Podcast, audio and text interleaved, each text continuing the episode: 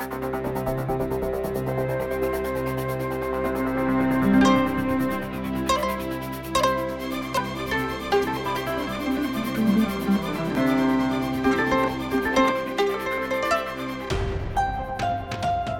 ္ဂလာပါရှင်မြန်မာနိုင်ငံတွမ်းမှာရှိတဲ့လူခွင့်ရင်းနဲ့ပတ်သက်တဲ့အကြောင်းအရာတွေကိုတင်ဆက်ပေးနေတဲ့ဒို့အတန်ပတ်စင် podcast အစီအစဉ်ကနေကြိုဆိုလိုက်ပါတယ် ဒီအစီအစဉ်ကို Frontier မြန်မာနဲ့ Foundation Humanitarian တို့ကပူးပေါင်းတင်ဆက်တာဖြစ်ပါတယ်ကျွန်မကတော့ဇာနီပါဒီတစ်ပတ်မှာတော့ချင်းပြည်နယ်မှာပညာရေးလန်လန်းမိဖို့ပို့ပြီးခက်ခဲလာတဲ့အခြေအနေတွေကိုတင်ဆက်ပေးသွားမှာပါ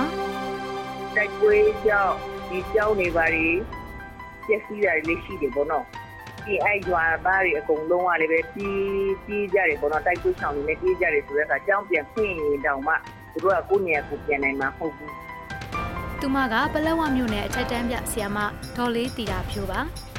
ပလက်ဝမြို့နယ်ဟာကလေးတွေကိုကြောင်းထွက်ဖို့ချိန်ချောင်းနေတဲ့ကိုရိုနာဗိုင်းရပ်စ်နဲ့ပရိပခတွေရဲ့ပူးပေါင်းရိုက်ခတ်မှုတွေကိုခံနေရတဲ့မြို့တစ်မြို့လည်းဖြစ်ပါတယ်ဒီဆောင်မကို Hakka Post မှာသတင်းတောက်စလိုင်းတလွန်တေးနဲ့ဒို့အတန်သတင်းတောက်အေးအောင်တို့ကရေးသားထားတာဖြစ်ပြီးအေးအောင်ကဆက်လက်တင်ဆက်ပေးတော့မှာပါ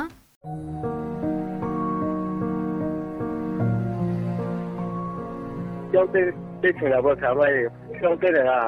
ကျွန်တော်နဲ့ချောင်းရရောလူပေါင်း အယောက်50လောက်တော့ချင်းမှာကျောင်းတဲ့ ကလေးတွေက ဒီမှာကျွန်တော်ဟာကျောင်းစာစာဥစားတဲ့လူတွေဝင်နေဆိုလို့ကျွန်တော်ကငုံလို့ရှိတာအဲလို့ဆိုဝတ်စုံလေးကျွန်တော်ကမဝင်နိုင်ဘူး ဒုက္ခတွေဆိုတော့ဘယ်လိုဘယ်လိုအထက်လူကြီးတွေကဘယ်လိုဘယ်လို ပြင်ဆင်မလဲဆိုတာ ကျွန်တော်မသိရဘူး သူက ဦးနေချုံပါ ပလဝမြို့ကအထက်ကတစ်ကျောင်းမှာဖွင့်ထားတဲ့တိုက်ပွဲရှောင်စခန်းမှာနေပါတယ်သူမိသားစုမှာကျောင်းနှစ်အရွယ်သားသမီး3ယောက်ရှိပါတယ်နှစ်တန်း၄တန်းနဲ့၅တန်းကျောင်းသားတွေပါတက်မတော်နဲ့အေးအေးတိုင်းရင်းသားလက်နက်ကင်တပ်ဖွဲ့တိုက်ပွဲတွေကြောင့်သူတို့မိသားစုနေတဲ့တီချောင်းရွာကနေအခုတိုက်ပွဲရှောင်စခန်းကိုပြီးခဲ့တဲ့မတ်လတုန်းကစတင်ပြောင်းရွှေ့နေထိုင်ခဲ့ကြတာဖြစ်ပါတယ်။စခန်းမှာ စားဝတ်နေရေးအတွက်ကုန်တင်ကုန်ချအငှားလိုက်တာကိုလုပ်ကင်ကြပြီးကျောင်းထည့်ပြန်တက်ရတော့မယ်။ကလေးတွေရဲ့ပညာရေးကိုစိတ်ဝင်စားကြပေမဲ့လည်းအခုလိုဒုက္ခရောက်နေချိန်မှာဘလို့မှမချောက်ပံ့ပေးနိုင်ကြတဲ့အခြေအနေပါ။သူတို့မိသားစုလိုပဲအထက်ကတဲ့တိုက်ပွဲရှောင်စခန်းမှာနေကြတဲ့ဦးရွှေကျော်တို့မိသားစုမှာလည်းကျောင်းနဲ့အရွယ်ကလေးနှစ်ယောက်ရှိပါတယ်။သူတို့ကမီလက်ဝရွာသားတွေပါ။မီလက်ဝရွာကတိုက်ပွဲရှောင်တွေမှာတော့ကြောင်းတက်ရမဲ့ကလေးအယောက်တရာလောက်ရှိပါတယ်။အခုသူတို့နေတဲ့စခန်းမှာပဲ ကလေးတွေကိုစာပေးသင်စေချင်နေတဲ့ဖခင်ဦးရွှေကျော်ကတော့ကျောင်းကတော့တဲတော့ပဲချင်တာပဲကလေးတွေအတွက်ကတော့ကျွန်တော်တို့ရွာကိုလည်းပြန်ဖို့ပြန်ဖို့လာတော့မရှိဘူးပြန်ဖို့လည်းမရဘူးဒါဆိုရင်တော့ကျွန်တော်ကျွန်တော်တို့ဒီကျွန်တော်တို့နေထိုင်တဲ့နေရာကိုအမ်တင်တင်မလားအဲ့ဒါလေတင်တင်မယ်ဆိုလို့ရှိရင်တော့ကျွန်တော်တို့ကတော့လိုတော့လိုတာပေါ့။ဒါပေမဲ့ အခုရွာမှာမပြန်ဘူးဆိုလို့ရှိရင်နေမရတော့ဘူး။တင်လို့လည်း မရဘူး။ကလေးတွေအတွက်ကတော့ ဘယ်လိုဆုံးရှုံးနစ်နာ ဖြစ်ရမလဲဆိုတာလည်း ကျနော်တို့ အခုလောလောဆယ်မှာတော့ စဉ်းစားလို့ မရဘူးဆရာမရယ်။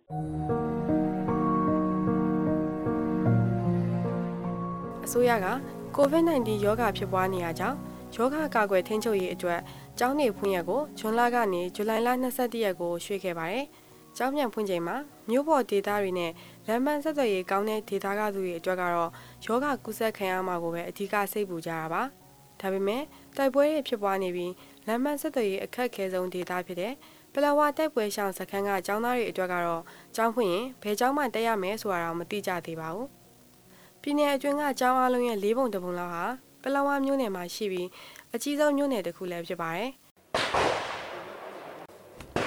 ဒါပေမဲ့လည်းတက်မတော်နဲ့အေအေတိုင်းသားလက်နက်ကင်တပ်ဖွဲ့တို့ကြားဖြစ်ပွားနေတဲ့ပြိပခအနီးမှာရှိတဲ့အတွက်ဆရာဆရာမတွေထွက်ပြေးရတာတခါတည်းကျောင်းပေးရတာမကြာခဏနေတဝက်ကျောင်းဆင်းပေးရတာတွေကြုံတွေ့ရပါတယ်။နှစ်စဉ်အောင်ချက်နေတဲ့ချင်းပြည်နယ်ဟာ2019တက္ကသိုလ်ဝင်ဆိုင်ဝဲဝဲမှာလည်းတနိုင်ငံလုံးမှာအောင်ချက်19.65ရာခိုင်နှုန်းနဲ့အနည်းဆုံးဖြစ်ခဲ့ပါတယ်။ဒေါ်လေးတရာပြောဟာ ပလဝမျိုးဒေသခံတဦးဖြစ်ပြီးပညာရေးလုပ်သက်18နှစ်ရှိပါပြီ။သူကအထက်ကတက်ပလဝကျောင်းကအချက်တံပြဆရာမတူပါ။အခုကအဲ့ဒီတိုက်ပွဲကြောင့်ဒီကျောင်းနေပါလေပျက်စီးတာလေးရှိတယ်ပေါ့နော်။ဒီအဲ့ရွာသားတွေအကုန်လုံးကလည်းပဲပြီးပြီးကြတယ်ပေါ့နော်တိုက်ပွဲဆောင်နေနဲ့ပြီးကြတယ်ဆိုတော့အခါကျောင်းပြန်ဖွင့်ရင်တောင်မှသူတို့ကကိုယ့်နေရာကိုပြန်နိုင်မှာမဟုတ်ဘူး။ပြီးရင်ဒီနေရာမှာဒီကျမတို့နေတဲ့မြို့မှာဒီပလက်ဝမြို့မှာပဲသူတို့ကိုကျောင်းတစ်ခေါင်နေ စီမံဒီလိုဆောက်ပေးပြီးတော့ဒီရွာကလေးကိုအဲ့ဒါသင်ပေးမယ်လို့အဲ့လိုတော့ပြောတာတော့ရှိတယ်အထာကတစ်ပလဝကျောင်းလိုပဲပလဝမြို့ပေါ်ကကျောင်းတချို့ကိုတိုက်ပွဲရှောင်စခန်းအနေနဲ့အသုံးပြုထားပါတယ်။ကျောင်းဖွင့်ရင်စခန်းမှာခိုလုံနေတဲ့သူတွေကိုဆက်ချမလားပြောင်းရမလားဆိုတာလည်းမသိကြသေးပါဘူး။ပညာရေးဝန်ကြီးဌာနကတော့ရွာပြန်လို့မရတဲ့တိုက်ပွဲရှောင်စခန်းကကျောင်းသားတွေကို နီးစပ်ရအစိုးရကျောင်းတွေမှာတက်နိုင်အောင်ဆောင်ရွက်ထားရလို့သိရပါတယ်။ဒီလိုစီစဉ်တာကဆရာနဲ့ကျောင်းသားအရေးအတွက်မလုံလောက်တဲ့ပလဝကကျောင်းတွေမှာတော့အဆင်ပြေပါမလားဆိုတာစောင့်ကြည့်ရမယ့်အခြေအနေပါ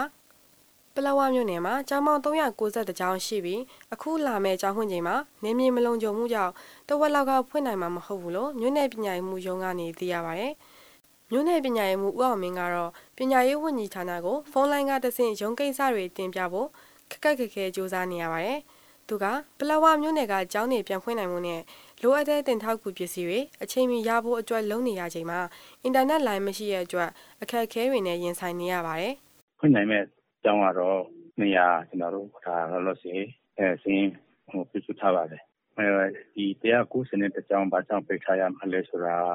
ကျွန်တော်တို့လောမြို့နယ်မှာနီမာလောမြို့နယ်နီနာတဝိုက်မှာမြန်မာမြန်မာတမ်တော်နဲ့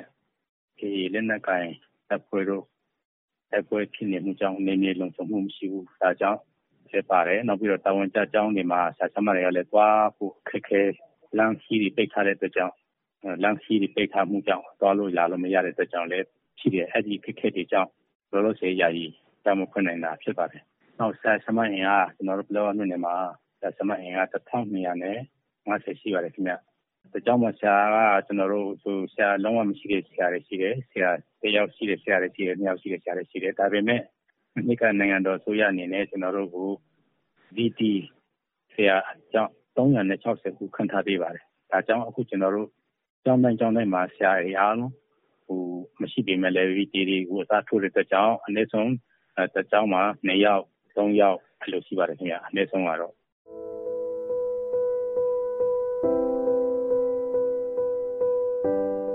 ချင်းပြည်နယ်ကတိုက်ပွဲရှောင်ပြည်သူတွေကိုထောက်ပံ့ပေးနေတဲ့ချင်း IDP Support Committee ရဲ့စည်ရင်းတွေအရတော့ပလောဝမြို့နယ်မှာတိုက်ပွဲရှောင်ပြည်သူ8200ကျော်ရှိပါတယ်။အဲ့ဒီထဲမှာမှာကျောင်းနှစ်အရွယ်ကလေး4000ကျော်ရှိရလို့မြို့နယ်ပညာရေးမှူးရုံးရဲ့စည်ရင်းအရသိရပါဗျ။ချင်းပြည်နယ်အစိုးရကတော့လိုအပ်တဲ့အစားအုံတွေအတွက်အာထကဆမီနဲ့အာထကလိတ်ကုံမှာကျောင်းဆောင်နှစ်ခုဆောက်ပေးဖို့လုပ်နေတယ်လို့ UNICEF ကလည်းဆမီနဲ့ပလက်ဝကိုယာယီတဲရှစ်လုံးနဲ့ IDP ကျောင်းသား2000အတွက်ကျောင်းဝတ်စုံနဲ့ကျောင်းသုံးပစ္စည်းတွေကိုလှူဖို့ရှိတယ်လို့သိရပါဗျ။တိုက်ပွဲရှောင်စခန်းကကလေးတွေပညာသင်ကြားနိုင်မှုအတွက်ကူညီပေးနေတဲ့ဦးဂျိုလီအောင်ကတော့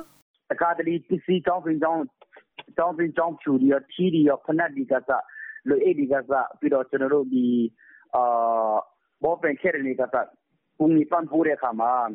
တောင်းတခုနှစ်ရှိစေကိုတခါတရမှာဒီ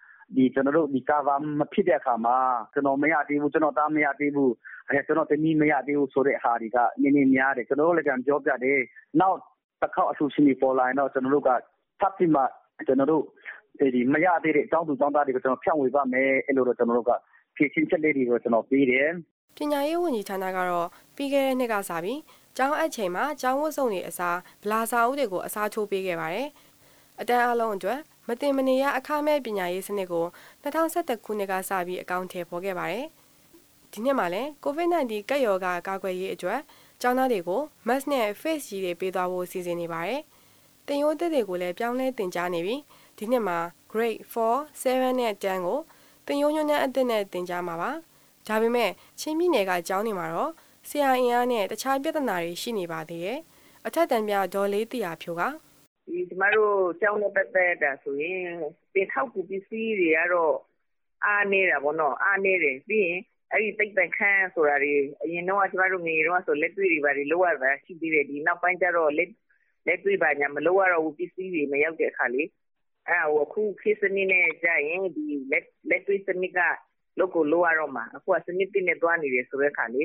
အဲဒီနှစ်ကျတော့ကျမတို့က grade 9 grade 10ပေါ့နော်အဲဒီ grade 10ကိုကျတော့စနစ်တစ်နဲ့သွားရတော့မယ် ဒီပလဲဝမျိုးနေရတင်တဲ့တဲ့ ဆရာ ဆရာမ၄ဦးပဲရှိတယ် ဘာသာစုံက အခုစနစ်နဲ့ဆိုတော့ ဘာသာ10ဘာသာလို့ ပြောတယ် အဲဒီ10ဘာသာပြီးဖို့အတွက် ကျမတို့မှ၄ယောက်ပဲ တက်တယ်ဆိုတဲ့ခါမှာ ပြည့်စုံမှု မရှိသေးဘူးပေါ့နော် ကျမတို့ ၄ ယောက်နဲ့ ကျန်တဲ့ဆက်ဆံမတွေကိုလည်းပဲ ဒီသင်တန်းပို့ချဖို့ အဆင်မပြေဘူး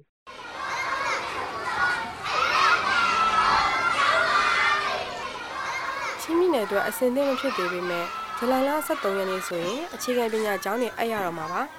အထက်တန်းကနေစဖွင့်ပြီးအလဲရန်နဲ့မူလတန်းကိုလည်းဩဂတ်လအတွင်းဆက်ဖွင့်သွားတော့မှာပါတမတော်နဲ့အေအေတိုင်းရင်းသားလက်နက်ကန်တပ်ဖွဲ့တို့ရဲ့တိုက်ပွဲတွေကြားကပလဝမျိုးနယ်မှာတော့ကျောင်းသားကျောင်းသူ2900ကျော်ရှိပြီးဘယ်နှစ်ယောက်ကျောင်းပြန်တက်နိုင်မလဲဆိုတာမသိသေးပါဘူးတိုက်ပွဲရှောင်စခန်းကကျောင်းမြင့်ရဲ့ကလေးတွေကျောင်းပြန်တက်နိုင်အောင်ကူညီပေးနေတဲ့ဦးဂျိုလီအောင်ကတော့အပြေလုံးများ စမီ IDP နဲ့ ပလဲဝ IDP မှာ ရောက်နေတဲ့ ကျောင်းသူကျောင်းသားများ2000 2021ပညာတင်နှစ်မှာခက်ခဲမျိုးစုံတော့ကျောင်းမတက်နိုင်ဘူးဆိုရင်တော့ကျောင်းမတက်နိုင်ခဲ့ဘူးဆိုရင်တော့နောက်နှစ်2021 2022မှာပညာတင်နှစ်မှာ ကျောင်းပြန်တက်ဖို့က ကျောင်းသူကျောင်းသားများရဲ့ စိတ်ဆန္ဒက အားရောက်သွားနိုင်တယ်။ကျောင်းထွက်နှုန်းက များသွားနိုင်တယ်။အဲ့ဒါကတော့ ကျွန်တော်တို့အတွက် ကြီးကြီးမားမား ပြဿနာတစ်ခု ဖြစ်နိုင်တယ်လို့တော့ကျွန်တော်တို့ကတော့ သုံးသပ်မိပါတယ်ခင်ဗျ။ အခုတင်ဆက်ပေးခဲ့တဲ့အစီအစဉ်ကိုနားဆင်ခဲ့ရလို့ကျင်းနေမယ်လို့ဒို့အတန်ဖွဲ့သားတွေကမျှော်လင့်မိပါတယ်။ဒီအစီအစဉ်ကိုတင်ဆက်ပေးခဲ့တာကတော့ဟာခါပို့စ်မှသတင်းတောက်စလိုင်းတလွန်တေဒို့အတန်သတင်းတောက်အေးအေးအောင်ဇာနီနဲ့ဒိုင်ယန်ဂျိမ်းစ်တို့ဖြစ်ပါတယ်။ဒို့အတန်အတန်လွှင့်အစီအစဉ်ကို Frontier မြန်မာရဲ့ website နဲ့ Facebook စာမျက်နှာတွေအပြင်ဒို့အတန်ရဲ့ Facebook စာမျက်နှာ SoundCloud, YouTube, iTunes တို့ကနေလည်းဝင်ရောက်နားဆင်နိုင်မှာဖြစ်တယ်လို့ VOA ကထုတ်လွှင့်တဲ့ရေဒီယိုအစီအစဉ်မှာလည်းစနေနေ့ည9:00နာရီကနေ10:00နာရီအတွင်းနဲ့တနင်္ဂနွေနေ့နနက်6:00နာရီကနေ9:00နာရီအတွင်းမှာလည်းနားဆင်နိုင်ပါတယ်။ဒီအစီအစဉ်ကိုမြန်မာနိုင်ငံဆိုင်ရာနယ်သာလန်တန်ယုံနဲ့ဆွစ်ဇာလန်ဖွံ့ဖြိုးရေးနဲ့ပူးပေါင်းဆောင်ရွက်ရေးအေဂျင်စီ SDC ကပံ့ပိုးကူညီထားပြီး Frontier မြန်မာနဲ့ Foundation Huron Jero ကပူးပေါင်းတင်ဆက်တာဖြစ်ပါတယ်။နောက်တစ်ပတ်တွင်မှလည်းစောင့်မျှော်နားဆင်ကြဖို့ဖိတ်ခေါ်ချင်ပါတယ်။ တို့အတန်အစီအစဉ်ကိုနားဆင်ပေးတဲ့အတွက်ကျေးဇူးအထူးတင်ရှိပါတယ်။မင်္ဂလာရှိသောနေ့လေးဖြစ်ပါစေရှင်။